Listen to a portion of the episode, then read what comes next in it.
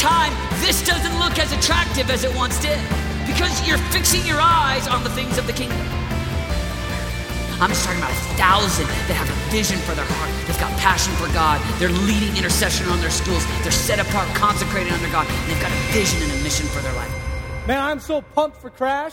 And uh, this series is just going to get better and better every week. So make sure you're here. Make sure you come each Wednesday. And we're going to dig right in, okay? So I want to read to you a, a, a story about Moses part of his story, not his whole story. We'd be here till midnight. But part of his story, uh, Exodus chapter 3, verses 1 through 10. I want to read it. So if you have your Bibles, you can turn to that with me. Exodus 3, 1 through 10. It says, One day Moses was tending the flock of his father in law, Jethro, the priest of Midian. He led the flock far into the wilderness. When he says flock, he's talking about sheep. He led the flock far into the wilderness and came to Sinai, the mountain of God.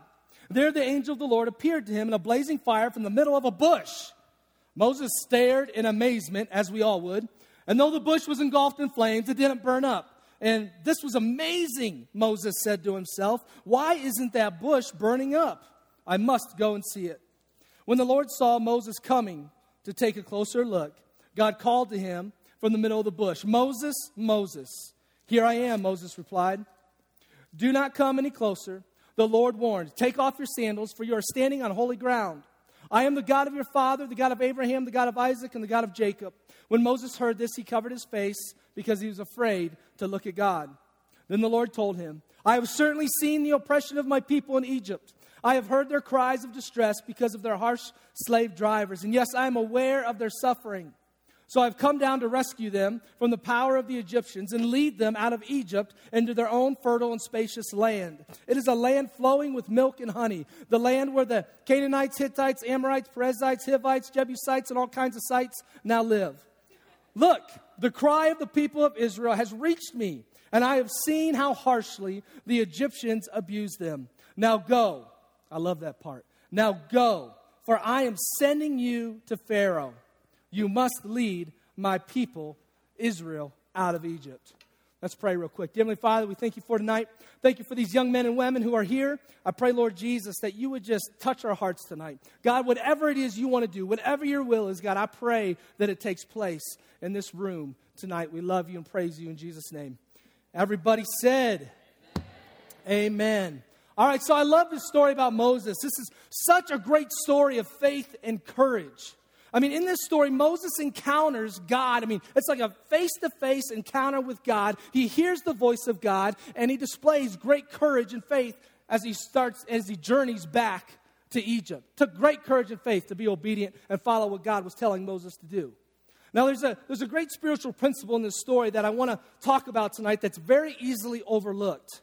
It comes to us in verse 4. When the Lord saw Moses coming to take a closer look, I love that. Remember, I said that. When, when the Lord saw Moses coming to take a closer look, God called to him from the middle of the bush, Moses, Moses, here I am. Moses replied. And when Moses saw the bush, he stepped towards it. He took a step. He went to the bush. He took that step. And when he stepped towards the bush, that's when God spoke to him. He acted, and then God spoke. I mean, what if Moses would have never stepped towards that bush? What if he never would have took the step? Let's talk about the situation that Moses finds himself in. I mean, Moses is in the wilderness. He's watching a bunch of the dumbest animals on the face of the planet. How many of you here were Sunday morning when Pastor Brady began to share a little bit about sheep? Yeah, he'd start talking about sheep. I'm like, don't be ruining my message, Pastor Brady because I have to talk about sheep just a little bit here. So he's watching a bunch of the dumbest animals on the face of the planet. They're called sheep. They're not smart animals, they're dumb. And by the way, the Bible refers to us as sheep. That humbles you at all. So he's watching his father in law's flocks in the wilderness of Midian. Now, it just doesn't get any more mundane, any more boring than watching a bunch of sheep in the middle of the desert. That has to be the most. I'm glad God did not call me to watch sheep. I mean, that would be boring. The wilderness of Midian is this dry, dusty, and it's hot. It's a desert. It is a desert region. It probably wasn't that uncommon to see stuff burning in this desert, in this wilderness. Probably not an everyday experience, but I'm sure it happened. I'm sure every once in a while you would see something that had caught fire because it was dry, it was hot, and things were brittle, and things, a lot of things don't live in the desert. So they're dead. So it's this dry, hot, dusty place. And, and, and when it comes to the bush, when it comes to the bush, it's not like, you know, there were pyrotechnics going off. You guys know what pyrotechnics are, right? It's like those explosions and fires shooting up into the air. I mean, this wasn't happening. It wasn't happening in the desert. There weren't angels singing a heavenly chorus that drew Moses to that bush. That wasn't happening either. Now, maybe if the Ohio State Buckeyes won the national championship, maybe the angels would be singing. They probably were, would be. Okay, but but they didn't, all right? So none of this stuff was happening. Ohio State didn't win the national championship. You know, there weren't angels, there weren't pyrotechnics going off. It was just this dead bush in the desert that was burning. It was on fire. It was hot. It was a desert. It was parched. There was a bush burning. Big deal. Big deal. But as Moses watched this bush, he noticed something subtle about it. He noticed that as this bush burned, it wasn't being consumed. I mean, the fire wasn't consuming the wood, it wasn't consuming the leaves if there were any leaves on it, it wasn't consuming the bush at all. It was subtle. Being in a desert, something like that could have been easily, very, very easily overlooked. I mean, in a desert, who cares if the hot sun caught a dead bush on fire? But in this situation, Moses notices something subtle about this bush, and he goes and he takes a step towards that bush to get a better look. And as Moses took his first step, his first step towards the bush, God showed up. He showed up and he spoke. I want to stop there for a minute because I really want you to catch this. When we move towards the purposes of God in our lives, when we take the first step, when we take action, God reveals himself. He reveals himself. But we have to take the first step. What, uh, what do we take action on? I mean, is it just anything? No. What do we take action on? We take action on his promises what we already know to be true. And when we do that, God always shows up when we take action on what we know to be true, when we take action on what he, we already know He wants us to do. When we do that, God always shows up. It's been my experience, and it's supported all over in Scripture, that every time I step, every time I take a step with the advancement of the kingdom of heaven on my heart, God shows Himself and God reveals Himself in powerful ways. I mean, what do you think? You think if I went to, to David Perkins and I said, David, man, I've got this, I've got this big idea. I've got this dream and, and this great idea. And I, I, I think this idea could bring revival to a generation. And here's how we're going to do it. Here's how I see us accomplishing this. I mean, what do you think? You think David's going to go, hmm, well, John, I just, I, I just don't know. I don't know if I'm sold out to this whole idea of reaching a generation. Hmm. No, he's not going to say that. That'd be silly. That'd be ridiculous. No, he's like, what is it? Tell me your idea. Let's do it. Let's go. I want to see that in generation. I want to see God's purposes, what we already know God wants to do, happen in this generation. You think if you come up with this big dream, this crazy vision to revolutionize your school campus, to begin to lay out your heart for your friends before God, I mean, your friends, I mean, they're lost in the drugs and sex and they're into witchcraft and they're just deceived by sin. But you have this heart, this inner longing in your heart to see your friends find Christ. And you get this plan. It's like maybe a vision, maybe God just gave it to you, maybe you whatever. All of a sudden, this whole idea, this whole thought process pops into your head, and you get this idea and this plan to reach your generation, and you're laying it out before God. I mean, what do you think? You think God's going to go, hmm, well, I don't know, Faith. I don't, I don't know, Augustine. I don't know, Emily. I, I, I don't know if I like the idea of your school campus being revolutionized for my glory. Is God going to say that? No, not at all. You begin to move with what you know is already the heart of God. You begin to move, and I promise you, God's going to show himself strong for you. God's going to walk you through that. He will reveal himself. He will reset the trajectory of your life. He will clear the path of your destiny. Sometimes all we have to do is move. All we have to do is take that step, that faith step. Let's get back to Moses for a minute. What if Moses would have walked right by that bush? What if he wouldn't have paid any attention to it? He would have saw it said, eh, big deal, and walked right past it. I mean, if Moses would have passed by that bush, I, I can't imagine what would have happened. But if, what if Moses would have walked by that bush? I, I believe that deliverance would have came through someone else. I believe God would have used someone else to deliver his people out of Israel because that was his plan, that was his purpose, that's what he wanted to do. And just because one person said no to God isn't going to thwart what God wants to do. So I believe it would have came through someone else. But Moses, if he would have walked by that bush, he would have missed his life's purpose. I mean, he, he would have missed his life's purpose to free Israel from slavery, to lead them to the promised land. This whole plan of God's, he would have missed. He would have missed. This was the promise of God to deliver his people. It dated back hundreds of years. And Moses would have been stuck if he would have walked by that bush. He would have been stuck in that dry, hot desert watching sheep for the rest of his life. In a dry, hot desert, listening to the bleating of sheep. Meh. Everybody try that. Meh. That doesn't sound fun to me. There is no excitement there. Maybe once or twice a year you might have a bear line come in, give you a little excitement, but that's about it. It's not going to be very exciting. If Moses hadn't taken that first step, that step towards God's purposes in his life, he would have missed being witness to the plagues. I mean, he would have missed those mighty movements of God to free his people. I mean, I think Fear Factor originated from the plagues. I mean, somebody read that, like, oh, that's scary. That's, that's create a show called Fear Factor, which, by the way, we're going to do in four weeks. It's going to be exciting.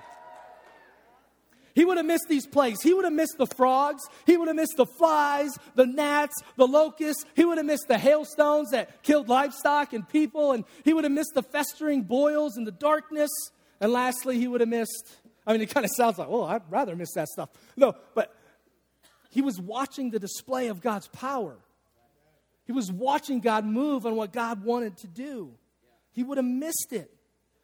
He would have missed leading the people of Israel out of Egypt to have a great victory party.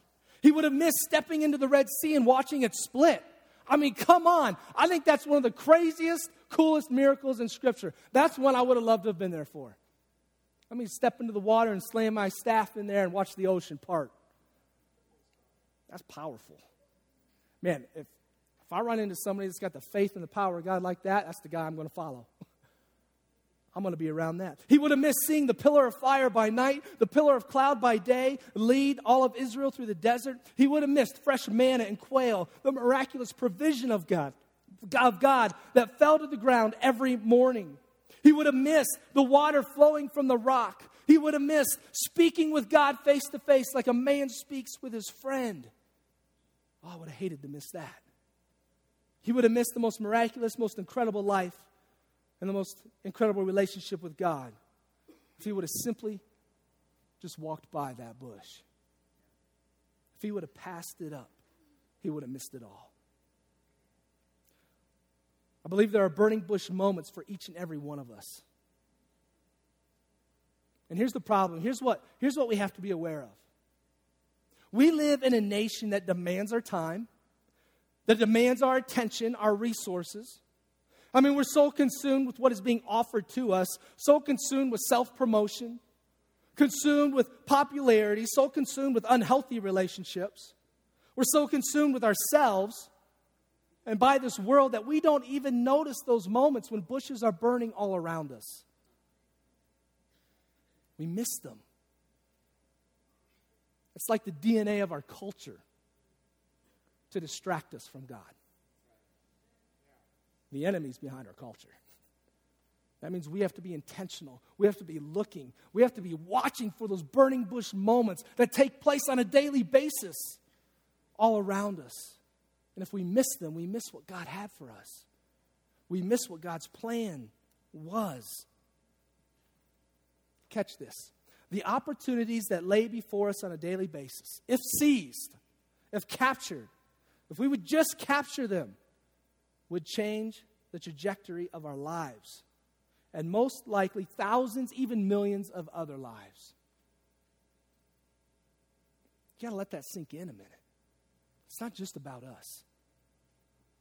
God's plan is so vast, it's not just about us. I mean, we're responsible for us. But the words that we speak, the actions we take, the steps we take towards the plans of God are going to affect families for generations. They're going to affect our friends. They're going to affect our school campuses forever. We have to seize those moments. Moses took one step towards that burning bush, and God showed up and said, Moses, just initiate that conversation with Pharaoh. Just initiate the conversation. I will do the rest. That one step, that one action, not only changed Moses forever, but the lives of millions of generations to come. One step. Moses, in the midst of talking with God at the burning bush, what we would call prayer, talking with God. In the midst of prayer, God gave his heart's desire to Moses. And then he said, Go. He said, Go. And with great faith and courage, Moses went. You see, no one can transplant a heart of faith into you to do these types of things. No one can do that. It, faith is not like this new body part that we just can put in or add to you. Faith is like a muscle you already have, it's already built into you. Faith is. It just needs to be strengthened. You have to be intentional to make it grow. So you have to exercise this faith muscle, and you have to put our faith into action. So, what did Jesus teach us in the New Testament about faith? The faith of a mustard seed. You guys ever read that story in the New Testament? Matthew chapter 17, verse 20. I tell you the truth, if you had faith even as small as a mustard seed, you could say to this mountain, Move from here to there, and it would move. Nothing would be impossible.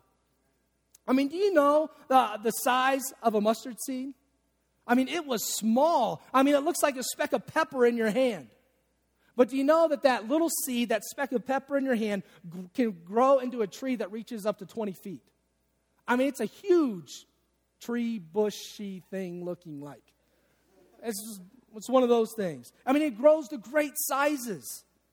So, taking your first faith steps may start small. They're going to be small, but there's no limits to the size that your faith can grow to. Be faithful with the small steps, the minuscule, and in no time, you're going to find yourself being granted the opportunity to be faithful with life changing, life altering steps. No time. In no time. I'm not talking about when you grow up.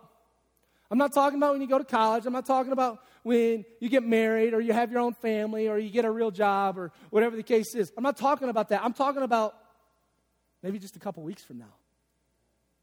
Maybe next month. Start being faithful with the small steps. God's going to give you the big steps. Got to go after it. The moment of truth comes to us in verse 10 of that passage of Scripture. Verse 10, God spoke to Moses and he said this. I love it. He said, Now go, for I am sending you to Pharaoh. You must lead my people Israel out of Egypt. I believe this is what God is saying to this young generation today, to your generation. Now go. Go in my name. Go with my power. I'm going to give it to you. Go with my spirit. I'm going to pour it out on you. Go after it. I will show up. I will provide. I mean, take courage. I am your provision. I am your strength. He's told Moses in the story, My name is I am. I am everything that you're going to need. Step out on faith. Doesn't matter if you can see the path or not, it doesn't matter if you can see the ending. Just step out on faith. God will show up. When you want what God wants for the reasons He wants it, you become unstoppable. When you want what God wants for the reasons He wants it, you become unstoppable. And I believe with all my heart that your generation is an unstoppable generation. The enemy's working overtime to destroy every last one of you. I see it every day. He's working overtime, but that's not God's plan. God has an opposite plan. for a generation to rise up, to become the sons and daughters of great faith that will have the power to kick the enemy's butt. That's what God's plan is. And He's ready. He is ready to pour out if you're ready to take the step. Your generation is an unstoppable generation if you will seize your burning bush moments.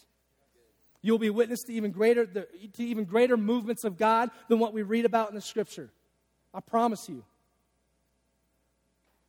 Why do I think that? Because I think God doesn't do reruns, He only does world premieres. And I think you're going to do incredible things. You're going to do amazing things. So tonight I want to illustrate this movement of your generation through the rhino. I want to talk about the rhino a little bit. And I shared a little bit of this at Fall Retreat. How many of you were at Fall Retreat?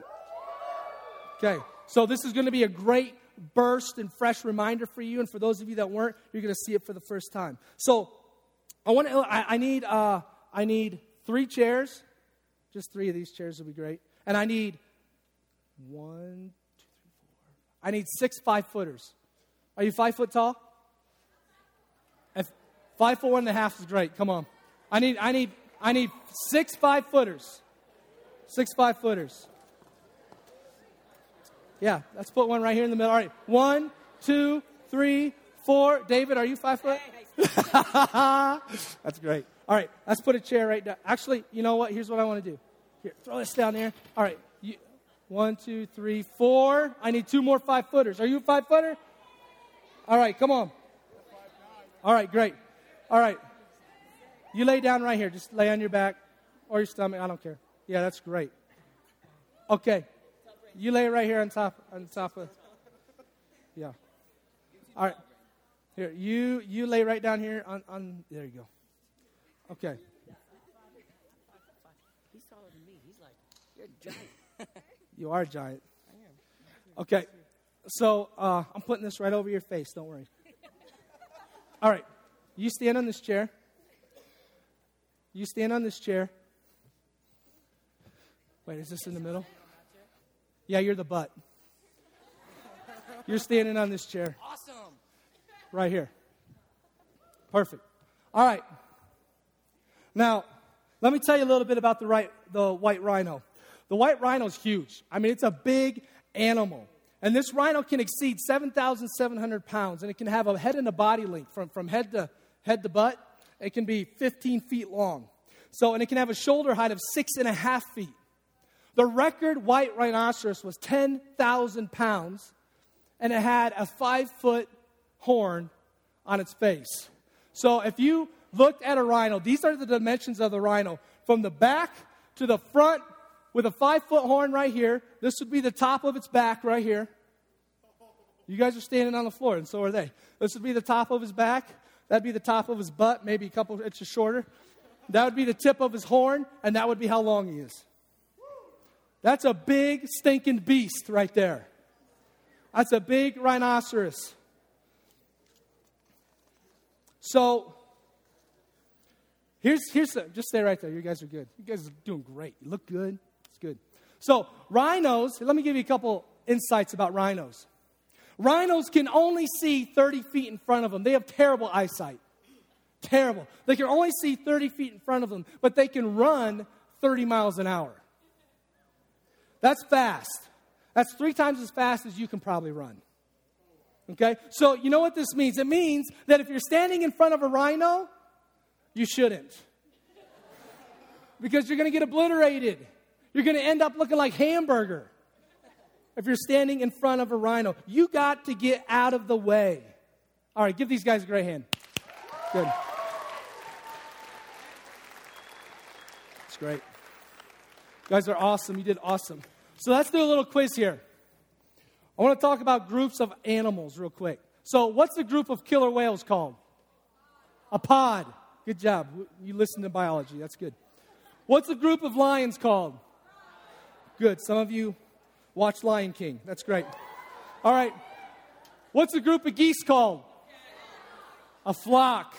How about a group of horses? A, a herd. A herd. How about a group of alligators? It's called a congregation. Describes a church to me, but that's good. a group of alligators, congregation. What about a group of apes? A troop. A troop. Come on, haven't you ever seen Tarzan? All right, a troop. All right, how about a group of locusts? A plague. That's good. How about a group of camels? A caravan. Caravan. All right, this is my favorite. How about a group of porcupines? A group of porcupines is called a prickle. I love it. I love it. What better name could you give them? So, better yet, do you know what the technical, well, I'm sure you do now, but do you know what the technical name for a group of rhinos is called? A crash. A crash. See, I believe this is how the young men and women of this generation are going to move. They are going to crash. This is how God is calling the students of DSM to move. We are to become crashers. We will become crashers. That's what God is calling us to. That's what's on God's heart. That's what God has already laid out to us. It doesn't matter the obstacles that are in the way. It doesn't matter if it's friends. It doesn't matter if it's reputation. Popularity contests don't matter. Social statuses don't matter. It doesn't matter if all hell itself is standing in front of you. You are going to be so courageous, so determined, so in love with Jesus, which causes this great passion and obedience and tenacity that you are going to crash. You are going to run over anything that stands in your way or anything that stands in the way of fulfilling God's call in this generation. You're going to run over it. I shared some of this at Fall Retreat this year, but I want to I want to share it with you tonight. I don't want you to miss this. As we kick off this crash series, I believe it is God's desire for our youth ministry, for DSM, to set the bar high for a generation. We will set the bar for a generation, to set the bar for the young people of this nation. See, I don't know if you guys realize this or not. But you guys have great influence over this country. There are youth ministries all over this nation that look to you. They look to see what you're doing. They look to see what direction you're going. They look to see what's important to you. They look to see what steps you're taking. You have influence that you don't even know about. I promise you. I've been coming to Desperation Conference since 05, bringing my, my students from Michigan, my former, my former youth ministry. And you guys influenced us a great deal. I've been coming to Prayer Summit, and you've influenced me a great deal. You have influence you don't realize or know about. Sometimes we get so consumed with the here and the now and the us that we forget to look at the big picture. We forget to look at God's plan. The reason you have such great influence is because of the passion you possess. I mean, the hunger for prayer and the hunger for communion with God. I believe God is pouring out an immeasurable fire in this place. And He is going to ignite a greater destiny than, than what has been realized by us. You're burning like that bush. You're burning, but you're not being consumed. You're burning, ignited with the power and the anointing of God for a greater purpose something greater than you've dreamed of, something greater than, than you realize. See, great movements of God will be accomplished through you. Solidify it in your heart. A great movement of God will be accomplished through you. And for me, I'm not willing to wait. I just don't want to sit around hoping that it, it will come. I mean, I'm not just willing to sit around and go through the motions hoping to see this great, mighty revival movement rise up from somewhere. I'm not content in putting my faith in other people, hoping to capture the heart of God, hoping that maybe I can see it in them. No, I want the heart of God. And I hope you want the heart of God.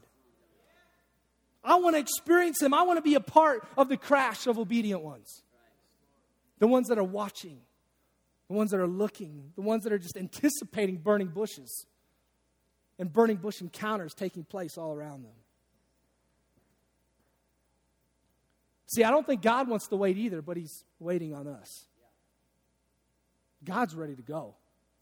God's ready to pour out. He's ready to ignite. He's ready to give you every gift you possibly would need. He's ready to increase in you, to increase your favor. He's ready. But just like Moses, we have to take the first step. I believe a nation of young people are watching and waiting to see what we will do. What we will do, those of us sitting right here in this room tonight. A nation is waiting and watching. And I hope you're like me. I hope you're not content to wait for someone else to step up. It's time for us to step up. See, there's another trait about rhinos that I, that I love. This is one of my favorite traits about them, and I've, I've seen this trait in you in just a short couple of months that I've been here. Did you know that when a rhino is threatened, it doesn't run away? In fact, a rhino can't even back up. It is physically impossible. It's a fact. You can look it up. It is physically impossible for a rhino to walk backwards or back up. They can't do it. So when a rhino is threatened or when a rhino is cornered, it doesn't try to escape. It charges because that's all it can do. It charges. And God is calling DSM to take up its place of influence in this city and then in this nation and charge. Tonight, I just want, man, if you're willing to take that step, if you're willing to be intentional about casting aside what this world deems important and just beginning to focus on God and what God thinks is important, if you're willing to begin to watch for burning bush moments, if you're willing to be intentional and just look around you and begin to understand and realize what God already wants to do, and you just take those steps of faith to do it, if you're willing to begin to grow in your leadership, and you're really begin, you're ready to begin to lead this generation, to lead your peers here at DSM, to lead in your campus groups, to lead in your schools, to lead in your families. If you're ready to charge, I want you to come forward while this video plays. That video is going to play. And I want you to, hopefully, you can read the words. Maybe I'll just move this A real quick.